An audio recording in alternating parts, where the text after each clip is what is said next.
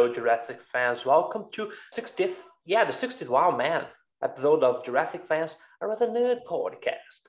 And well, I'm Daniel, your host, and here's the man who created an elderly account just to give us a 60 year old plus listener, Matthew Listener. Hello, Yeah, so boys and girls, ladies and gentlemen. Daniel, good sir, how, how are you today in this lovely? I'd say it is a lovely Sunday. Well, if you mean 18 degrees is lovely, yeah, pretty lovely. It is. We I'm have burning, sun. I don't like the sun. Oh, oh yeah, I forgot you're a vampire. Yeah, Count Dracula. hello, boy. How's it going, man? Oh, I'm fine, and you guys? And yeah, today it's a quite good day outside, but here I'm I'm inside my room working and some paleontological information. So that's the paleontology life. Yeah. That's mean, it. Remember what Dr. Grant says, right? There's a difference between an astronomer and uh, an astronaut. You are the astronomer. Yeah, So Mm, yeah, inside my room because you know I never see the sun. yeah, that's right. an astronaut. We're all vampires here. Yeah, one day you achieve my ton of skin. Right? So Yep. that's it. So, folks, uh, if you're following up with us, we're starting on page 60. What? What is it? Oh, 56 today. Man, I was, I was just about to skip like 10 pages. So, yeah. Well, you're ready to record then? I, I know you're excited to go as fast as you can on this one, but 10 pages? Yeah, but Well, come on. Take it on. easy. yeah, I would miss a bit here. All right. Okay. You're ready, Matt? You're the one to kick that off, huh? Let's do it. Oh, yeah, I forgot there's no cue. Cut to internal tent, hunter's camp, night. In the hunter's supply tent, a case of 12 year old scotch sits open amid a crate after crate of weapons and ammunition. Peter Ludlow reaches in and pulls a bottle out. External jungle, night. In the jungle, Ludlow approaches a small clearing. Roland is bent over a small stake in the ground, chaining something to it. As Ludlow approaches and walks around him, he sees that he sees what protest. Roland looks up, offering a little incentive. Oh, Offering a little incentive. all right, let, hold, hold on. Roland, Roland looks up. Offering a little incentive. Ludlow laughs and shakes his head. He takes a drink and offers Roland one. Roland accepts. Ludlow no- notices Roland's gun leaning against a tree. what kind of a gun is that? My father 600 Nitro Express, made in 9 1904. Primordial gave it to him after he took down his last elephant. Eight 700 foot pound strike force. How close do you have to be? 40 yards, less maybe. I assumed who takes lug in the brain case to bring him down. Why not just use a scope and a poison dart and snipe him from a hill?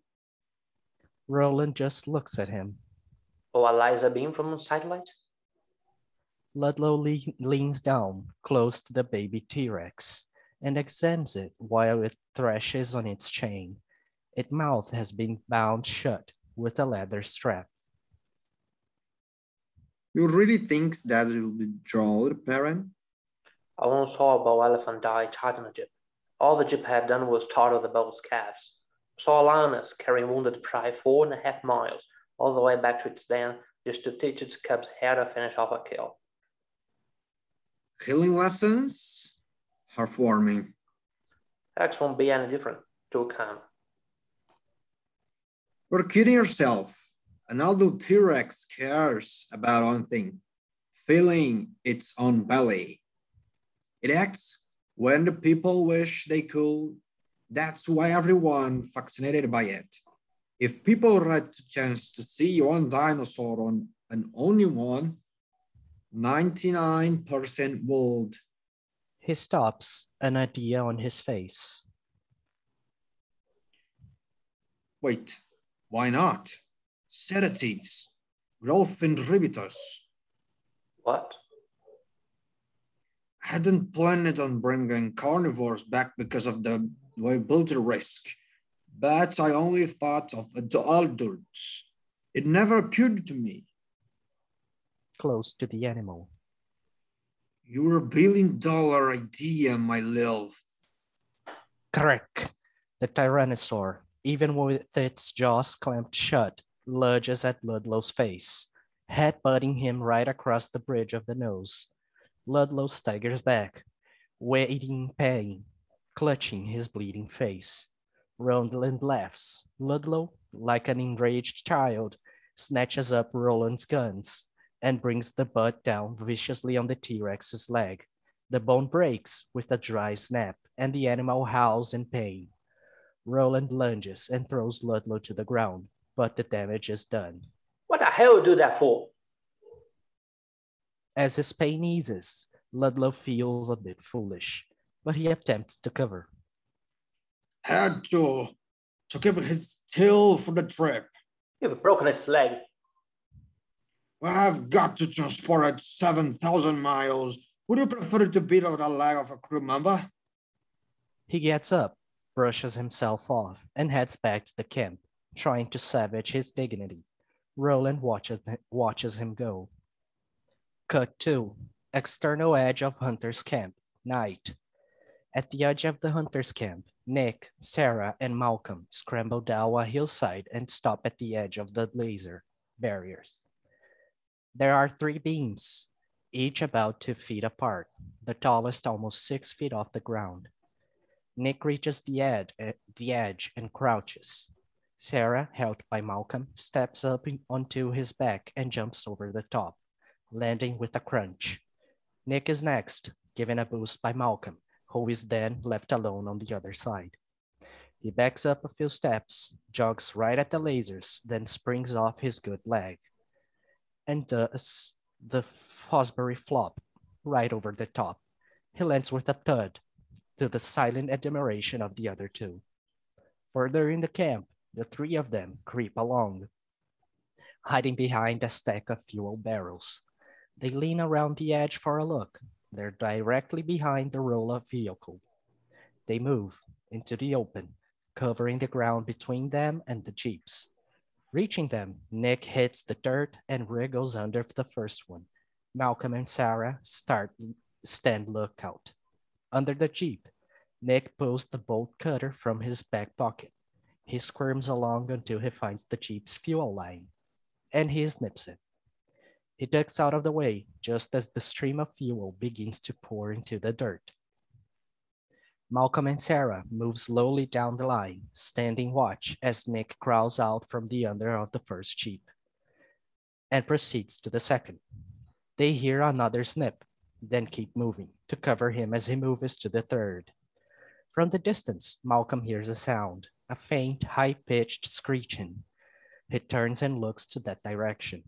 External jungle clearing, night. It's the baby T-Rex, still scream, screaming. Up in a nearby tree, Roland and AJ have spread some broken branches crosswise to form a high hide of their own, about 10 feet off the ground. They wait. Roland raises his binoculars. The light of the camp stills all the way here, spills all the way here illuminating some of the jungle. He scans it, searching for any sign of movement. External hunters camp, night. Back in the camp, Sarah, Malcolm, and Nick have finished with all the vehicles except the badly battered one, which is parked some distance away, undergoing repairs. The motor pool area is now a soggy lake of spilled gasoline. The sab saboteurs walk casually across the camp, unnoticed in the drunken revelry. They pass several tents, the shadows of the partiers visible as they move inside to face the caged animals. The car Carinthosaur that was tranquilized earlier stands there dully, eyes heavy and glassy, still under the effects. They pass a stegosaur, its row of fine bristling. And finally, they reach the largest cage, which houses a, a triceratops the size of a pickup truck. Nick pulls out his trusty bolt cutters. He looks at them, a glint in his eye. Hang on, we may encounter some turbulence. Internal Hunters Camp, night. In one of the hunters' tents, Peter Ludlow leans over the satellite recon pictures of the island, planning the next day's assault with Dieter and Dr. Burke, their paleontologist. There are small wooden dinosaur models scattered around the photos, indicating where certain species can be found. If you're really interested in infants, we'll have better luck at the seaside because the sands offer a cushiony surface where the egg clutches can, can. He trails off. A low rumbling sound can be heard outside, and the little wooden dinosaurs start shaking on the board. They look at each other. The rumbling gets louder. Outside, someone shouts, on the board, the little dinosaurs start hopping and bouncing from the vibrations. The shouts outside turn to screams. They turn and, look at the back of the tent, and the Triceratops bursts right through the canvas. External camp, night. Hunters go flying as the tent covered Triceratops, its horns tearing through the canvas, rumbles across the camp. Men shout in alarm. The Triceratops bellows in anger, in confusion chaos reigns. In the crush of people running every which way, Malcolm and Sarah are swept off in the direction, in one direction, while Nick is buffeted in another way. They shout, but cannot be heard over the fray. The tri Triceratops, blinded by the canvas, shreds, stomps right through the fire in the middle of the camp, and the tent bursts into flame. Now really upset, the animal panics and lashes out in all directions, blasting through tents, demolishing and or setting ablaze anything that gets in its way. Its considerable hindquarters slam into a parked jeep, sending it rolling across the camp. The jeep flattens the largest tent and slams down on its side. Its broken gas line sprays gas over the ground. The gas hits one of the dozen of small blazes that Triceratops has left in its wake and the flame shoots up the ribbon of gas. The jeep explodes. Out in the jungle, out in the jungle clearing, Roland and AJ, up in the tree, leap to their feet as a fireball rises up from the camp in the distance. What in God's? Back in the camp, the rest of the newly freed animals now storm through the camp, the blue ray laser barriers bounce crazily and go out as the animals sending units are trampled underfoot by fleeting animals. At the ridge of camp, Nick, Nick takes advantage of the downed lasers to split part the border of the camp and disappear into the jungle in one direction, while Malcolm and Sarah vanish in the other. The burning tent, which was the equipment tent, now detonates a series of smaller explosions. Dieter and several others are knocked to the ground by a series of con concessive blasts. He drags himself up to all fours, charred and bruised. A burning tire rolls slowly past him, spinning to a stop. At Roland's feet, Dieter looks up at him. Last time I leave you in charge. Out in the jungle, Nick breaks out into the jungle clearing, the same one where AJ and Roland had their blind. He sees the baby tyrannosaur chained to the stake. Sick bastards. He goes to the animal, which now bleeds in pain, its broken leg hanging on an odd angle.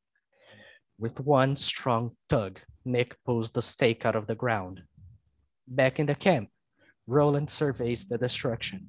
The fire has spread and several tents are now tongues of flame flapping in the air. The animals are gone, are going, and their personnel are scattered and terrified. Peter Ludlow, breathless, face smeared with dirt and smoke, staggers up to Roland. What in Christ's name is going on? Isn't it obvious? He holds up the sniped padlock padlock from um, one of the animal's cages. We're not alone on this island. Cut two, external jungle, night. Malcolm and Sarah race back up to the ridge trail, where the green AAV is parked. Nick bursts around from the other side of the car. Nick, thank God we didn't know of it. Malcolm opens the rear door. Wait, don't. With a piercing shriek, the baby tyrannosaur, now in the back of the AAV, flings itself at the open doorway, jaws snapping just short of Malcolm's nose. Holy moly. He slams the door.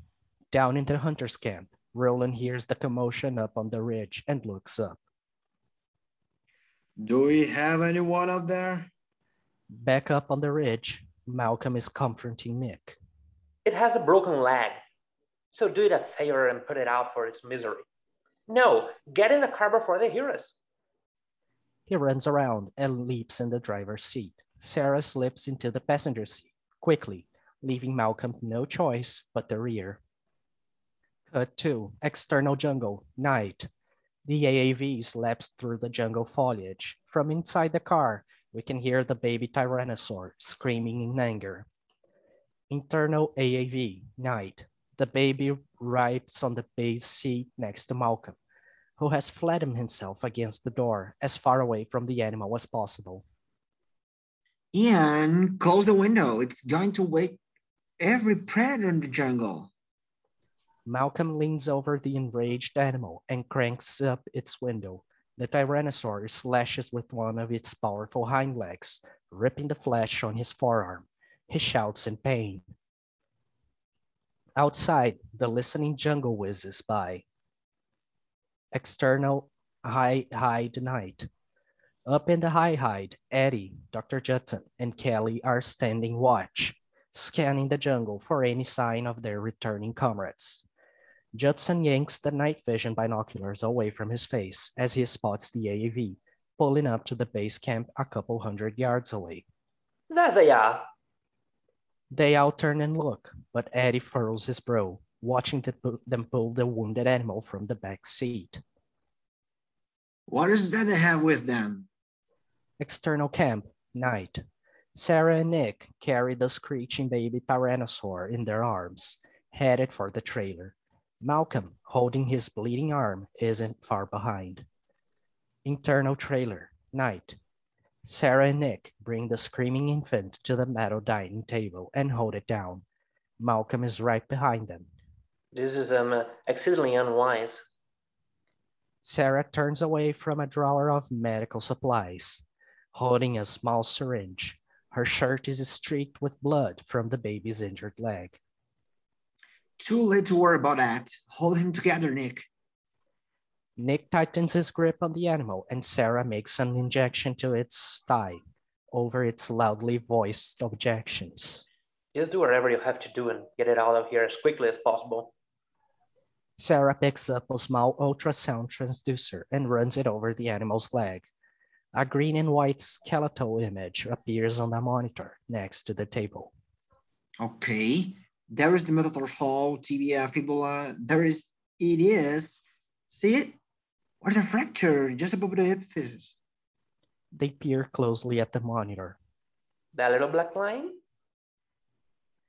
That little black line means death for this infant. The fibula won't be health strength, so that ankle joint can pivot when he stands on his hind feet. Baby won't be able to run and probably can't even walk. It'll be crippled and a predator will pick it off before it gets more than a few weeks old. Can you set up? Thinking. It was to be temporary, something that'll break apart and fall off an animal grows. Think fast, Sarah. The tyrannosaur, still in pain, shrieks again. External high hide, night. Through their binoculars, the rest of the group watches the trailer carefully. Even inside, the animal's screeches are, are clearly audible. Kelly is getting scared. What are they doing? Why don't they hurry? Give me the radio. From the trailer, the baby lets out a long, plaintive shriek. One by one, Eddie, Kelly, and Judson turn around and stare into the night jungle. Internal trailer, night. Nick holds the animal while Sarah fits an aluminium foil cuff around its injured leg and paints it with a coating of red resign. Malcolm, at the window, stares out anxiously, The animal thrashes again. Give it more morphine. We'll kill you too much. We'll put it some respiratory rest. I'm almost done. Damn it, I need another additive. Something pliable I can. Her eyes fall on Nick. She holds out her hand urgently. Spit. He spits his bubblegum into the palm of her hand. The baby Rex cries out again. External high hide, night. From the swaying jungle, there is another answering roar, and this one's closer. In the high hide, the rest of the group stares, trembling. In the distance, a flock of birds shrieks and takes flight as the tops of some trees move. A whole section of forest suddenly coming alive, as if brushed by wind. But it's not the wind. They hear more noises, thuds in the jungle. And then another section of trees trembles, closer. Another flock of birds bursts out from the treetops and swarms past the high hide. What is it? Dr. Judson puts an arm around Kelly, instinctively pulling her closer to him. Eddie whispers urgently into the walkie talkie. Sarah, come in. It's moving fast. Internal trailer, night.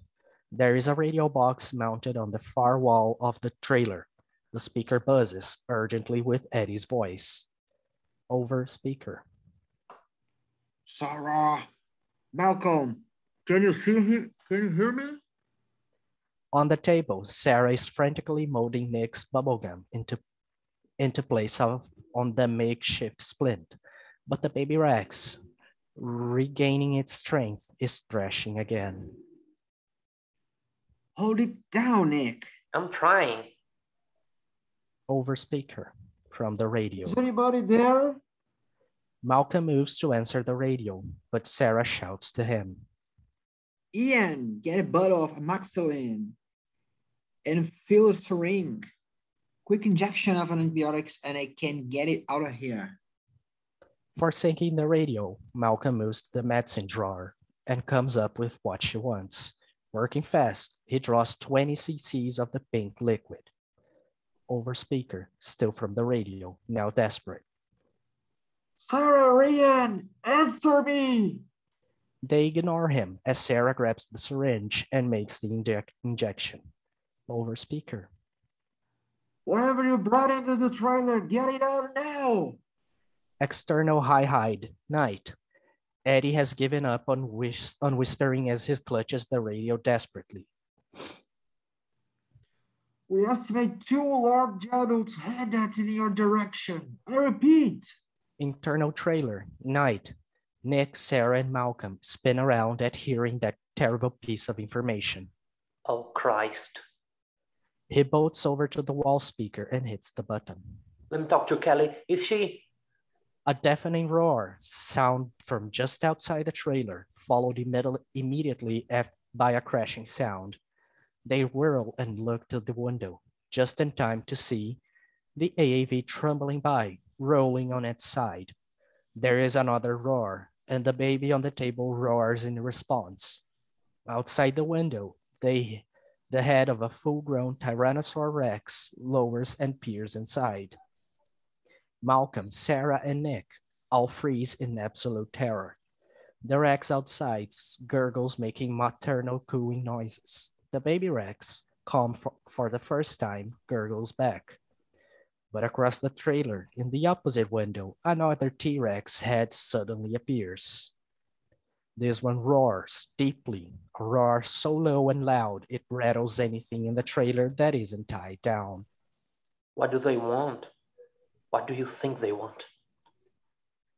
That's impossible. They can't have the necessary equipment to drag it all the way here. Current evidence seems to be to the contrary, wouldn't you say? Give it to them. Nick, hands shaking, grabs her the shoulder video camera he used earlier. He whips out the cassette that's in there, hurls it into an open duffel bag with a half dozen others, slams a fresh cassette in, and flicks the on switch. Sarah and Malcolm, meanwhile, hurry to the other end of the trailer, carrying the baby Rex. Outside, the two adult Rexes stay with them, walking in the same direction, watching them through the window. External trailer, night. Seen from outside, the light inside the trailer clearly illuminates Sarah and Malcolm as they carry the baby Rex. The adult Rexes tower over the trailer, twice as tall and nearly as long. They walk slowly alongside it, hunched over, watching their infant. Internal trailer, night. At the door to the trailer, Sarah unmuzzles the frantic baby. Ready? Malcolm reaches for the door handle. Wait, He dives down on the floor under them, pointing the video camera up at the door, getting the best shot. Malcolm takes a breath, turns the knob, and throws open the door. Outside, the enormous Rex heads pause for a moment, staring surprised. Although terrified, Sarah actually starts to sing, softly. Born free, as free as the wind blows, as free as the grass grows. are you insane? I swear to God, it works with lions sometimes. There we are. Your baby's free. The baby, excited, wriggles free of them and lands on the ground outside. Not wasting a second, Malcolm slams the door shut. The three of them freeze, not daring to breathe. Outside, they can hear the snuffling and cooing of the animals as they inspect their young. And then the soft thud of their footsteps, growing fainter as they move away. From the wall, Eddie's voice comes over the radio, relieved. They are going back into the jungle.